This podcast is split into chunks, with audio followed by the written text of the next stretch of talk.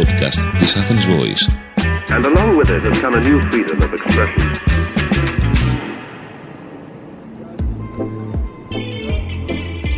Οι Κυριακές του Κόσμου. Ένα podcast με διεθνείς ειδήσεις για θέματα που έπρεπε να προσέξουμε, μια συζήτηση ή διάλογος για όσα ακούσαμε, διαβάσαμε, ερευνήσαμε και θέλουμε να μοιραστούμε μαζί σας. Είμαστε ο Νίκος Παναγιώτου. Ο Χρήστος Φραγκονικολόπουλος. Και μαζί μας καλεσμένο έχουμε σήμερα τον Γιάννη Παπαδόπουλο.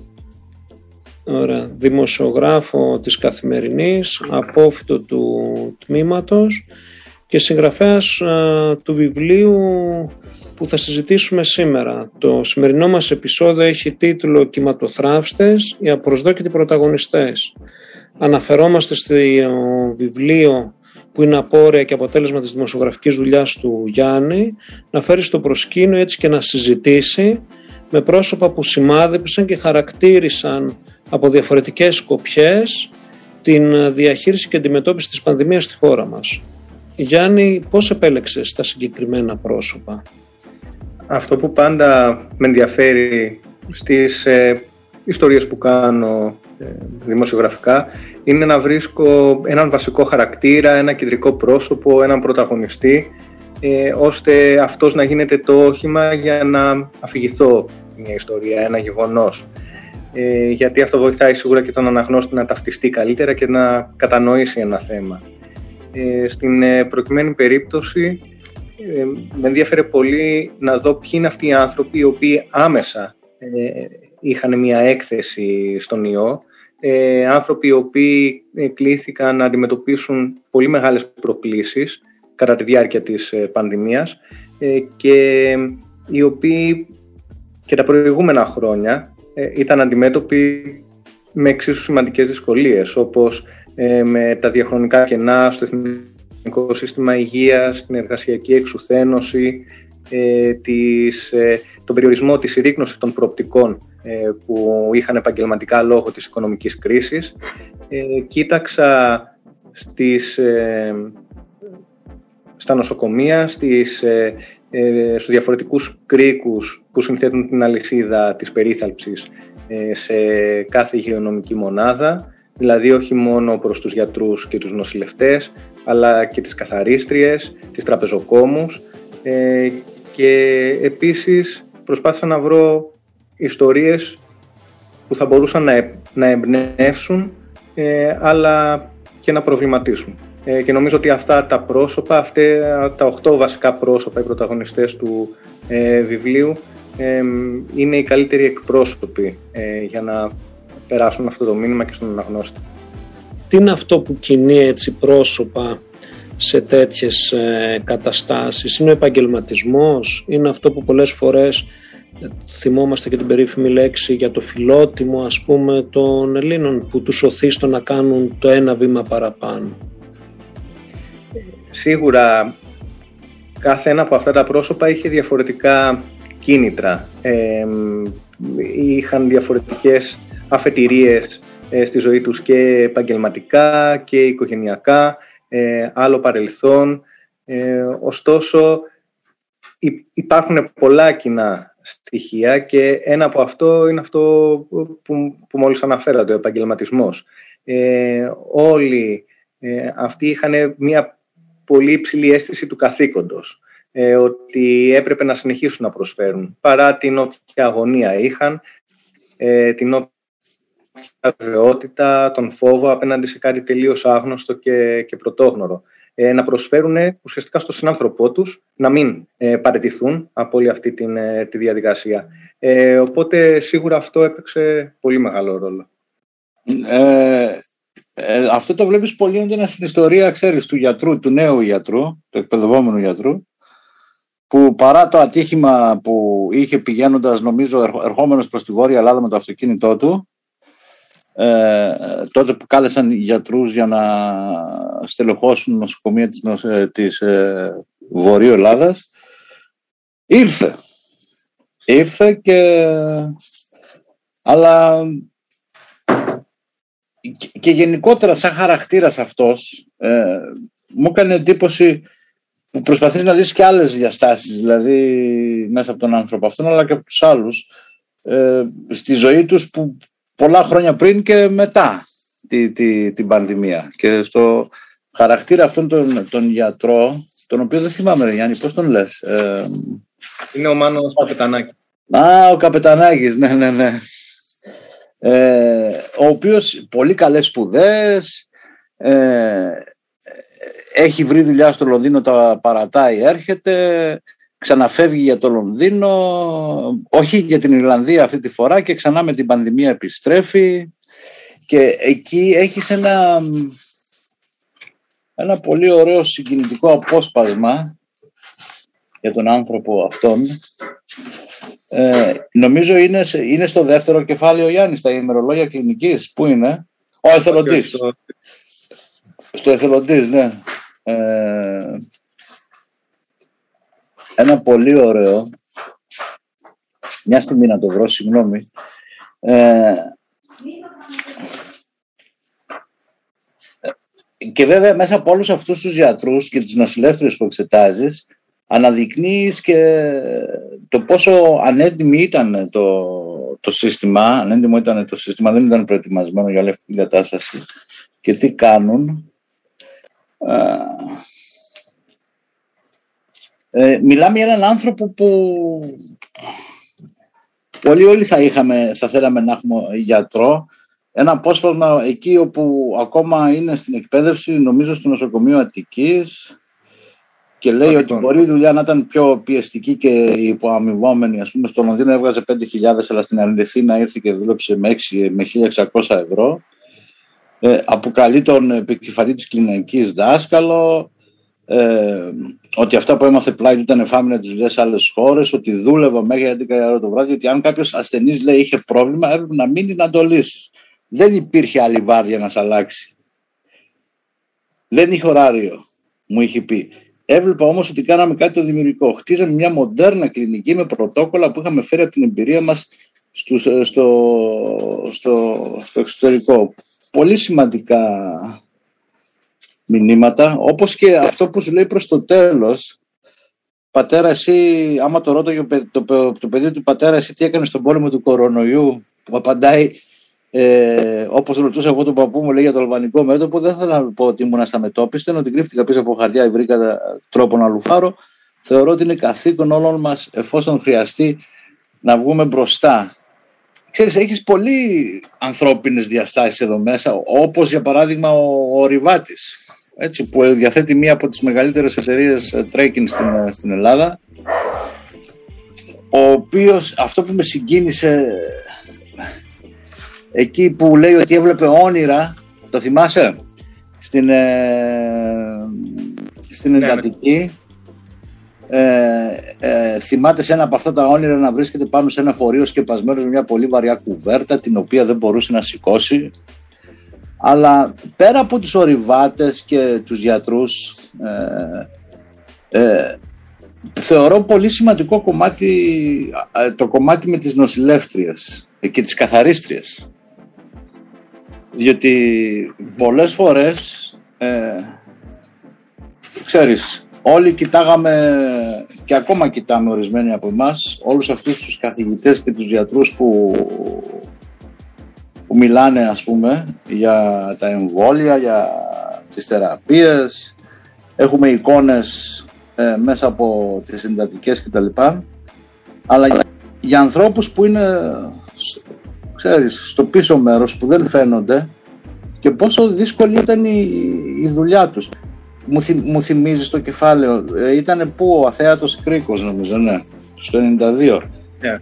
Ε, και ξεκινάς εδώ ε, με την καθαρίστρια η οποία είναι από την Αλβανία λέγεται Λίντα Γκρέμπι και λες στη δουλειά της μετράει λεπτομέρεια αφού φορέσει τη διαστημική στολή θα ψεκάσει με απολυμαντικό το κοντάρι της φουγγαρίστρας, τους κουβάδες, μέχρι και τις ρόδες του καροτσιού της. Σε κάθε δωμάτιο ασθενούς θα αλλάξει γάδια και βετέξ, θα απολυμάνει κομμωδίνα και πόμολα, χερούλια και περβάζια, δεν θα σκουπίσει το πάτωμα για να μην σηκωθεί στον αέρα το μικρόβιο και θα προσέξει πώς ανοίγει τις πόρτες. πρέπει να παρατηρεί την κάθε κίνηση. Μόλις η ποδιά ενός γιατρού ακουμπήσει κάποια επιφάνεια θα την ψεκάσει ξανά και ξανά. Το παραμικρό λάθος μπορεί να διασπείρει τον ιό. Εγώ αυτή την παράγραφο τη διάβασα και την ξαναδιάβασα πολλές φορές. Γιατί ήταν κάτι το οποίο, ξέρεις, το αγνοούσαμε και μιλάς για μια νοσοκόμα η οποία έχει την ελληνική ηθαγένεια, δουλεύει για 600 ευρώ, αλλά στο τέλος, στο τέλος αποφασίζει Αναγκάζεται να, να Ναι, να κάνει ξανά, ναι, να φύγει το Λονδίνο.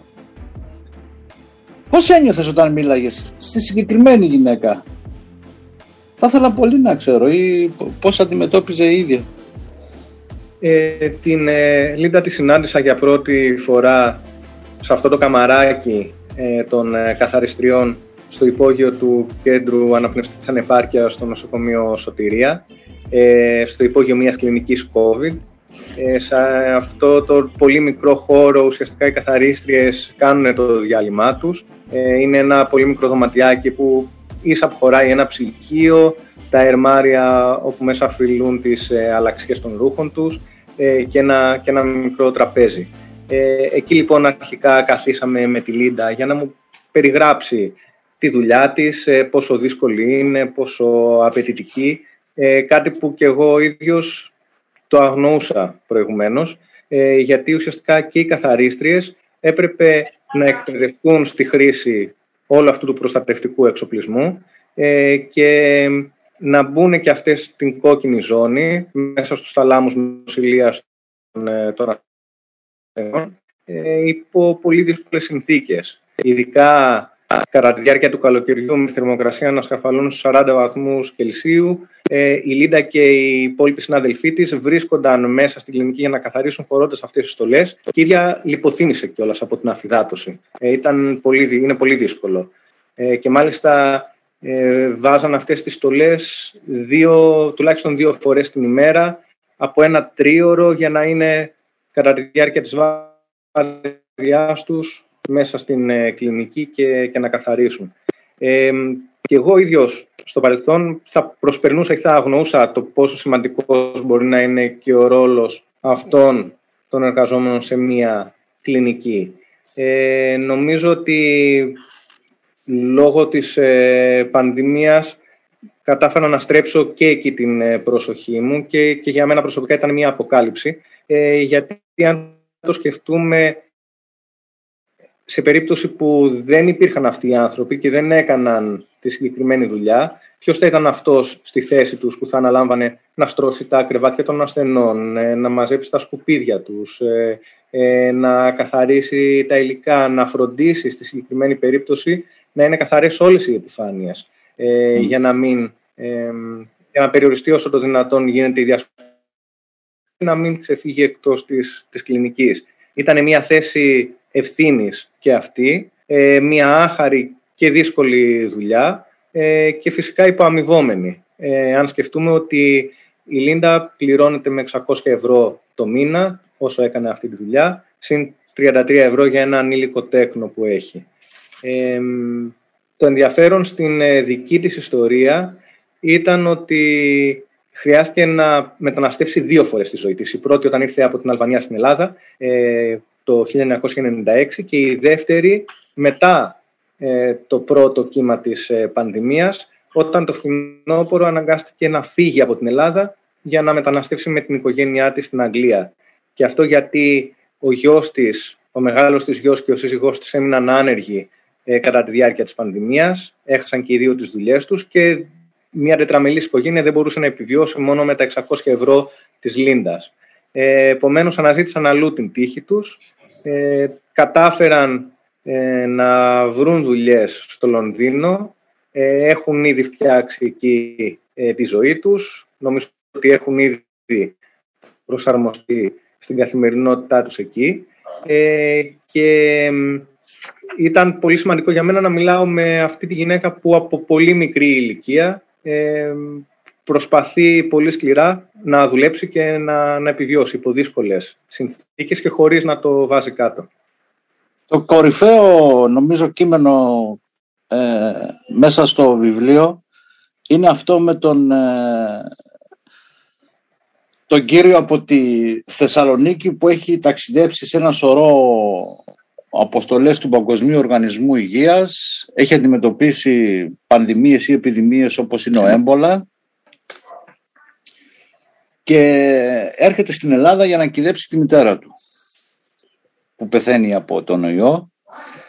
Και όλη αυτή η ζωφερή εικόνα, ξέρεις, όπου το, όπως είπες, μας περιγράφεις το, το φέρετρο είναι καλυμμένο με σελοφάν και επιτρέπονται δύο-τρεις ε, συγγενείς και η διαδικασία είναι γρήγορη, pat cute για να τελειώνουμε.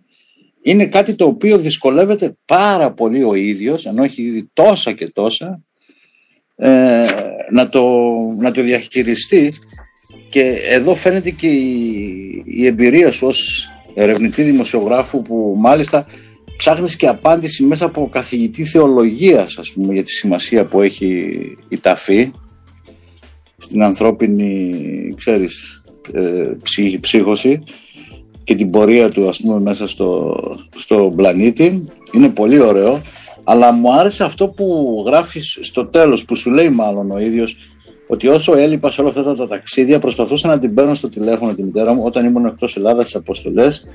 Για μια περίοδο όταν βρισκόμουν στην Ονδούρα έκανα δύο χρόνια να τη δω. Υποψιαζόμουν ότι, υποψιαζόταν ότι αυτό που κάνουν είναι δύσκολο, δεν ήθελε, ε, αλλά δεν ήθελε και να την ανησυχήσω, δεν έλεγα κάθε λεπτομέρεια. Ήταν μια νοικοκυρά που είχε αφιερώσει τη ζωή της σε αυτό το σπίτι στην οικογένεια παρόλο που είχε την ευκαιρία να δει και άλλα μέρη να βγει έξω, δεν αμφισβήτησε ποτέ το κράτος, τους θεσμούς στην Εκκλησία. Πάντα τους δικαιολογούσε και ξαφνικά αντιμετώπισε αυτό στο νεκροταφείο του Ευώζου. Δεν ξέρω πώς θα αντιδρούσε αν μπορούσε να δει όλο αυτόν τον τρόπο ταφή και πώς της συμπεριφέρθηκε το σύστημα. Για να συνεχίσει ο ίδιος ότι σκέφτομαι ότι μέσα στο διάστημα της πανδημίας πολλά πράγματα μας ενόχλησαν. Ο περιορισμός, η οικονομική καταστροφή, η ψυχολογική πίεση, ο εγκλισμός αλλά το θέμα που αφορά την διαχείριση θρόνου, ε, συγγνώμη, θρήνου, το έχουμε παραβλέψει. Και τελειώνει ότι ό,τι συμβαίνει στην άλλη άκρη του κόσμου, όπως και στην πανδημία, μπορεί να επηρεάσει άμεσα και εμάς. Το τι κάνουμε όμως και εμείς στη γειτονιά μας έχει σημασία, αυτό θα μας βοηθήσει να νιώσουμε ότι είμαστε άνθρωποι. Την επόμενη φορά που θα βρεθώ σε αποστολή, θα βλέπω και εγώ λέει λίγο διαφορετικά τα, τα πράγματα. Ε, αυτό είναι ένα κείμενο το οποίο εμένα δεν σου κρύβω με έκανε και δάκρυσα λίγο. Αλλά να σου κάνω μια ερώτηση Γιάννη τώρα. Επειδή βλέπεις η συζήτηση στη χώρα μας και όχι μόνο ε, για το αν θα πρέπει να έχουν προνόμια ή όχι οι πολίτες που εμβολιάζονται. Ζούμε σε ανεπτυγμένες ε, ε, δημοκρατικές κοινωνίες με πολύ υψηλά επίπεδα μόρφωσης και παρόλα αυτά είναι, είναι πολύ δύσκολο για τις κυβερνήσεις να πείσουν ε, ότι πρέπει να προσέχουμε ή ότι πρέπει να εμβολιαστούμε. Έτσι. Μέσα από όλα αυτά που βίωσες με αυτούς τους οχτώ, οχτώ ανθρώπους, ας πούμε, τις αγωνίες τους, για τις ελλείψεις που, υπά, που υπήρχαν στο εθνικό σύστημα υγείας, έτσι. Γιατί πρέπει να έχεις φάει πολλές ώρες μαζί τους εδώ, σίγουρα. Έχεις μιλήσει ώρες και ώρες με κάποιου από κοντά, ναι. με ναι. ναι. Και το λες ας πούμε και μέσα στο κείμενό σου ότι αποφεύγεις και τις τηλεφωνικές επαφές. Θέλεις να είσαι face to face ας πούμε. Είναι το ιδανικό, ναι. Ναι. Πώς νιώθεις βλέποντας γιατί εγώ ένιωσα πολύ μικρός, ας πούμε. Ξέρεις, όταν συμμετέχω κι εγώ σε αυτήν τη δημόσια συζήτηση για το αν θα πρέπει να είναι υποχρεωτικό ή όχι το, ο εμβολιασμός ε, και διαβάζοντας αυτό το βιβλίο λέω μα τώρα πώς ένιωσε, πώς νιώθεις εσύ; Πώς νιώθω απέναντι στους ήρωες του βιβλίου, πώς νιώθω ναι, απέναντι... Ναι, πώς νιώθεις, δηλαδή έχοντας γράψει αυτό, έχοντας μιλήσει με ανθρώπους που έχουν πονέσει, έχουν ε, προσπαθήσει να διαχειριστούν την κρίση ε, ψυχολογικά, οικονομικά, κοινωνικά, έτσι. Ε, μέχρι και ο Ριβάτης ας πούμε από ό,τι λες θα ξαναγυρίσει στα βουνά. Λοιπά. Πώς νιώθεις όλη αυτή η συζήτηση που γίνεται; Είναι άχαρη, είναι ουσιαστική; Την, την, την παρακολουθείς μετά από αυτά που έχεις βιώσει με αυτούς τους ανθρώπους; Νομίζω ότι υπάρχει ένα αίσθημα θα έλεγα γιατί ακόμα και τώρα, τόσο καιρό μετά, ενώ όλοι βιώσαμε αυτή την πολύ δύσκολη περίοδο του εγκλισμού, ε, είδαμε είτε στα δελτία ειδήσεων, είτε στο φιλικό και συγγενικό μας περιβάλλον ανθρώπους να νοσούν βαριά, ε, άλλους να πεθαίνουν. Ε, βλέπω ότι ακόμα και σήμερα εξακολουθεί να διακινείται αυτή η αμφισβήτηση, αυτή η αίσθηση ότι δεν συνέβη τίποτα, ε, ότι ουσιαστικά υπάρχουν ε, άνθρωποι γύρω μας που δεν μοιάζονται όχι για τον εαυτό τους, αλλά ούτε καν για, για τον ε, συνάνθρωπό τους, για τους συμπολίτες τους. Ε, και σίγουρα αυτό είναι απογοητευτικό. Έχεις κάνει νομίζω... Ναι, έχεις κάνει έρευνα με ανθρώπους που, είναι, που θα μπορούσαμε να κατατάξουμε στην κατηγορία των αρνητών ή των δύσπιστων, ναι. Ναι, αλλά ναι. πολλούς μήνες πριν. Δηλαδή αυτό ναι. ήταν το Σεπτέμβριο του 2020, ναι. ε, όταν ακόμα το πρώτο κύμα της πανδημίας ναι. μας αφήσει σχεδόν αλόβητους. Σε Μίλησες με αυτούς τους ανθρώπους αυτός ε, αρκετά, έτσι. Με κάποιους, ναι, με κάποιους εξ αυτών. Μπορείς είχα... να μας βάλεις λίγο στο μυαλό τους. Να ρωτήσω ε, λίγο κάτι πιο πριν, Γιάννη. Ναι. Οι, οι ιστορίες αυτές οι οποίες αναφέρεις μπορείς να λειτουργεί, μπορούν να λειτουργήσουν ως κυματοθράφστες για να ανατρέψουν τις πεπιθήσεις αυτών του, των συμπολιτών μας οι οποίοι δεν πιστεύουν στον κορονοϊό; Και γιατί κυματοθράφστες, γιατί επιλογή αυτού του τίτλου; Κυματοθράφστες ε, γιατί αυτοί οι άνθρωποι κατάφεραν να σταθούν στα πόδια τους, όρθιοι, ε, παρά τις τεράστιες δυσκολίες που, που αντιμετώπισαν. Και όχι μόνο έχοντας ως κοινό εχθρό τον ιό, την πανδημία, αλλά και όλες αυτές τις καταστάσεις ε, για τις οποίες μίλησα και, και νωρίτερα. Ε, άνθρωποι οι οποίοι δεν περίμεναν ποτέ ότι θα βρίσκονταν σε αυτή τη θέση, όμως κατάφεραν να ανακαλύψουν μέσα τους κρυφές δυνάμεις ε, και, και να, μην το, να μην το βάλουν κάτω. Οπότε γι' αυτό και η επιλογή του, του συγκεκριμένου τίτλου. Ε, θεωρώ ότι ναι, θα μπορούσαν και να εμπνεύσουν, θα μπορούσαν ε, και να δώσουν σε, στον πιο δύσπιστο και καχύποπτο την αίσθηση ε, του τι ακριβώς περάσαμε και περνάμε ακόμα με την, ε, την πανδημία. Ε, ωστόσο, βασική προϋπόθεση θα ήταν και ο ίδιος ο αναγνώστης ε, που είναι δύσπιστος ή καχύποπτος ε, σε, σε όσα ζούμε ε, να είναι διατεθειμένος να, να ακούσει και να δεχτεί αυτές τις, ε, τις ιστορίες. Ε, γιατί η αλήθεια είναι ότι πολλές φορές αυτοί οι άνθρωποι ε, που ε, παρασύρονται από ψευδοεπιστημονικές ε, απόψεις ή επιχειρήματα τα οποία τα συναντούν στα μέσα κοινωνικής δικτύωσης και δεν βασίζονται σε κανένα επιστημονικό δεδομένο. είναι δύσκολο να βγουν από τη φούσκα που τους ε, περιβάλλει. Είναι δύσκολο ε, να σκεφτούν διαφορετικά. Έχουν πιστεί για τη δική τους αλήθεια. Ε, και αυτό πολύ δύσκολα κάποιος μπορεί να το αλλάξει. σε κάποιες περιπτώσεις, ακόμη και άνθρωποι που έχουν θρηνήσει κάποιον συγγενή τους από την πανδημία, μπορεί να εξακολουθούν να είναι δύσπιστοι απέναντι στον ιό το βλέπουμε και σε περιοχές σήμερα που επλήγησαν πάρα πολύ ε, στο δεύτερο ή στο τρίτο κύμα. Ε, σήμερα οι κάτοικοι τους συμπεριφέρονται λες και δεν συνέβη τίποτα. Και ναι, είναι χαρακτηριστικό της ανθρώπινης φύσης να προσαρμόζεται, να προχωρά, να προσπαθεί ο καθένας μας να ξεχάσει οτιδήποτε δυσάρεστο ή δύσκολο.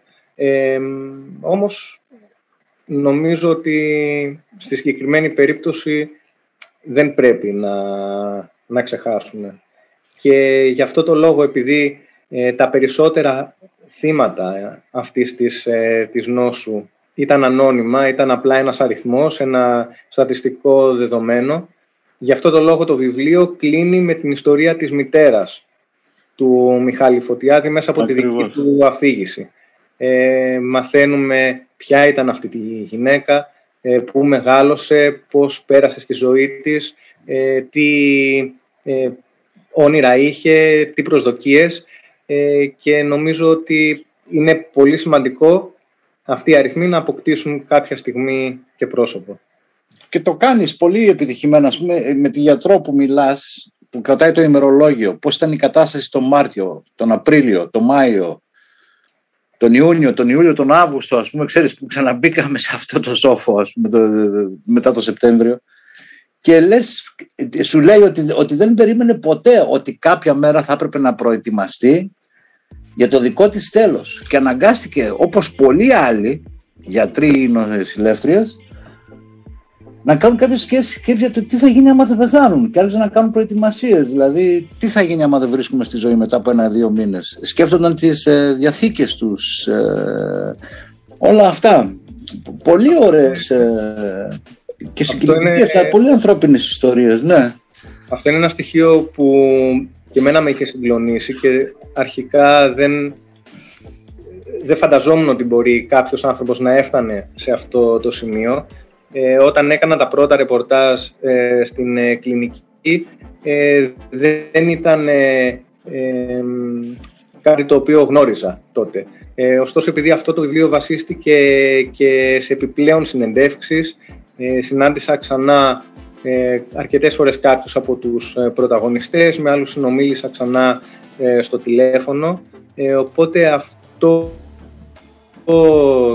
το στοιχείο, αυτό το κομμάτι ε, του κειμένου προέκυψε σε μία από τις μετέπειτα συνεντεύξεις. Ε, και είναι όντως φοβερό το γεγονός ότι μπροστά σε αυτό τον άγνωστο ιό ε, τότε οι ε, λοιμοξιολόγοι με πολύ μεγάλη πείρα ε, είχαν προετοιμαστεί για την πιθανότητα να μην τα καταφέρουν σε λίγους μήνες, δηλαδή να μην βρίσκονται στη ζωή, βλέποντας κιόλας τι συνέβαινε στη γειτονική Ιταλία, ε, όπου υπήρχε πολύ μεγάλη ενδονοσοκομιακή διασπορά του ιού και πολλοί συνάδελφοί τους είχαν νοσήσει ε, και υπήρχαν θύματα και μεταξύ των υγειονομικών. Εμένα αυτό το οποίο μου άρεσε ήταν το γεγονός ότι δεν στέκεσαι μόνος στους γιατρούς, αλλά πιάνεις και προσωπικό το οποίο ε, έμεινε εκτός της προσοχής μας, οι καθαρίστριες, οι ειδικοί, οι οποίοι αντιμετώπισαν όπως ο συγκεκριμένος από τον Παγκόσμιο Οργανισμό Υγείας, ο, ο νοσηλευτής που έστησε ας πούμε στο, που έστησε στο σπίτι του έτσι μια μονάδα ε, αυξημένης φροντίδας. Α ναι αυτό, αυτό Νίκο με την αυξημένη ναι. φροντίδα Όλη αυτό αυτή... είναι ιστορία τι, αυτή... Ναι. Για πες δεν είναι μόνο ιστορία δεν είναι μόνο ιστορία ναι. νομίζω ότι είναι βασικό ότι στη δημόσια συζήτηση έμειναν εκτός άνθρωποι οι οποίοι είχαν έτσι πολύ σημαντικό ρόλο στη διαχείριση της πανδημίας από τους καθαριστές και τις καθαρίστριες προβλήθηκε από το iMed με τη φωτογραφική καμπάνια που είχε κάνει που νομίζω ήταν εξίσου επιτυχημένη αλλά νομίζω αναδεικνύεται πολύ έντονα και μέσα από το, και μέσα από το βιβλίο. Δηλαδή άτομα τα οποία μείναν εκτός αλλά ταυτόχρονα οι αόρατοι ήρωες ρε παιδί μου. Ακριβώς. Που ήταν ώρα του καμπάνιας του, του iMed ναι. Γιάννη. Πάντως η ιστορία Γιάννη με τον άνθρωπο που τον νοσηλευτή που στείνει μονάδα παρακολούθησης της, ε, του ιού για τη γυναίκα του μέσα στο σπίτι πω πω για πες μας λίγα λόγια για αυτό για όλους τους ε, συγγενείς του ναι, για όλους τους συγγενείς του, ναι. Για την πεθερά του, από την πεθερά του ξεκίνησε, έχεις δίκιο. Ναι. Πάντα από εκεί ξεκινάς. Ναι, πάντα από εκεί ξεκινάς. Ο Γαβρίλ Ταχτατζόγλου έχει πολύ μεγάλη πείρα ε, ως νοσηλευτής σε μονάδες συντατικής θεραπείας ε, και αυτό που κλήθηκε να κάνει ήταν πάρα πολύ δύσκολο και σίγουρα έχει και ένα μεγάλο ρίσκο. Ε, αρχικά νόσησα, νόσησε η πεθερά του, ο πεθερός του, ο κουνιάδος του, η γυναίκα του. Ε, οπότε σε μια διόρροφη κατοικία στον Άγιο Θανάσιο Θεσσαλονίκη, σχεδόν όλα τα μέλη της οικογένειάς του είχαν νοσήσει από τον ιό. Φυσικά έπρεπε και ο ίδιος να μπει σε προληπτική απομόνωση, σε καραντίνα. Ε, μόνο τα παιδιά του δεν, δεν είχαν νοσήσει. Ε, και έπρεπε να λάβει κάποια απόφαση. Ή θα έστελνε τους συγγενείς του που ήταν στην πιο βαριά κατάσταση σε κάποιο νοσοκομείο τα οποία εκείνη τη χρονική στιγμή ήταν πάρα πολύ επιβαρημένα ε, και θα επομίζονταν με μεγαλύτερο φορτίο οι συνάδελφοί του ε, στα δημόσια νοσοκομεία ε, και ο ίδιος δεν θα είχε την επίβλεψη των συγγενών του από κοντά ή να πάρει την απόφαση να τους περιθάλψει αξιοποιώντας και τις γνώσεις και την εμπειρία του στο σπίτι. Ε, τελικά και με τη σύμφωνη γνώμη των συγγενών του έφτιαξε μια αυτοσχέδια μονάδα αυξημένης φροντίδας στο σπίτι. Ε, πήρε φυσικά το ρίσκο να εκτεθεί και αυτός περισσότερο στον ιό, ώσπου νόσησε και ο ίδιος.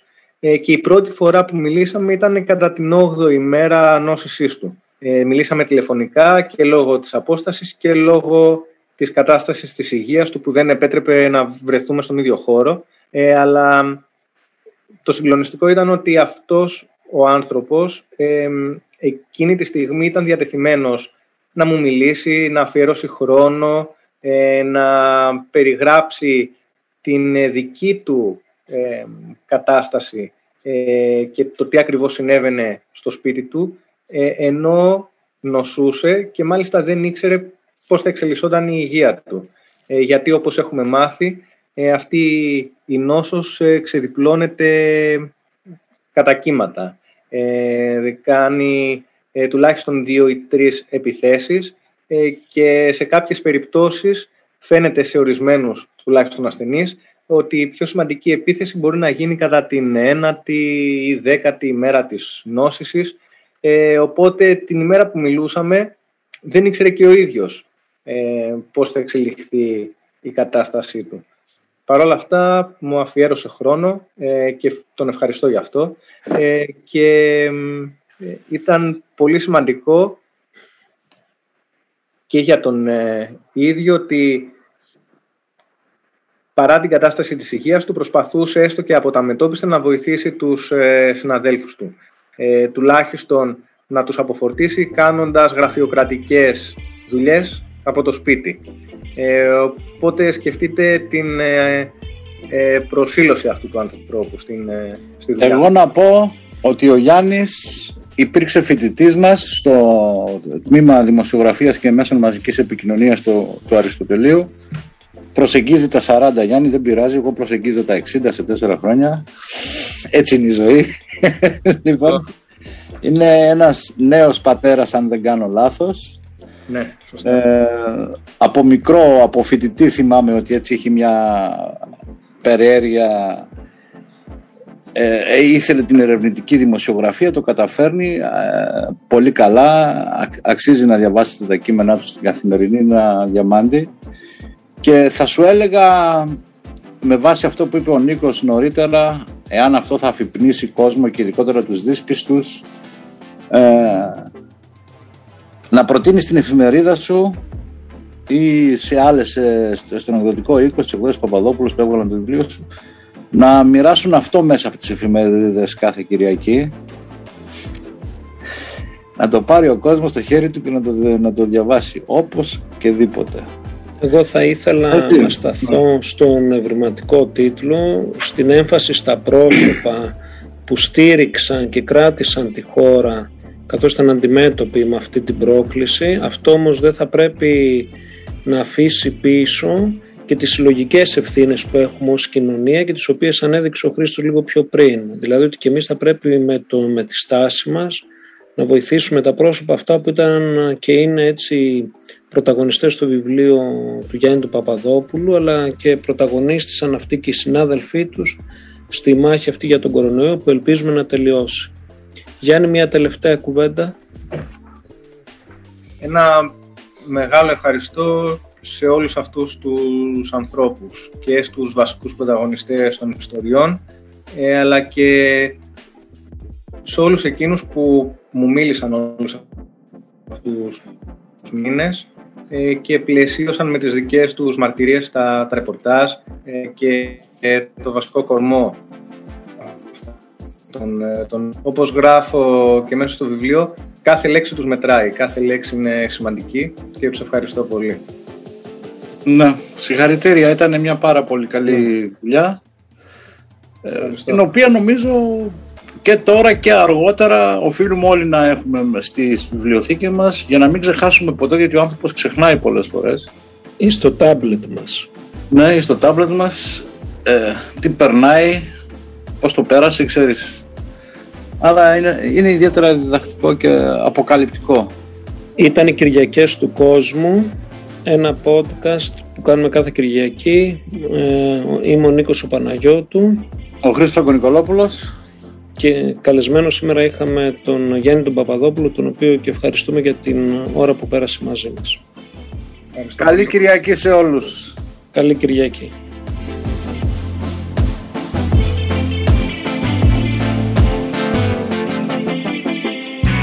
Ήταν ένα podcast από την Athens Voice. Μπορείτε να ακούσετε τα podcast της Athens Voice στο athensvoice.gr και στο Spotify, στο Apple Podcast και το Google Play Music.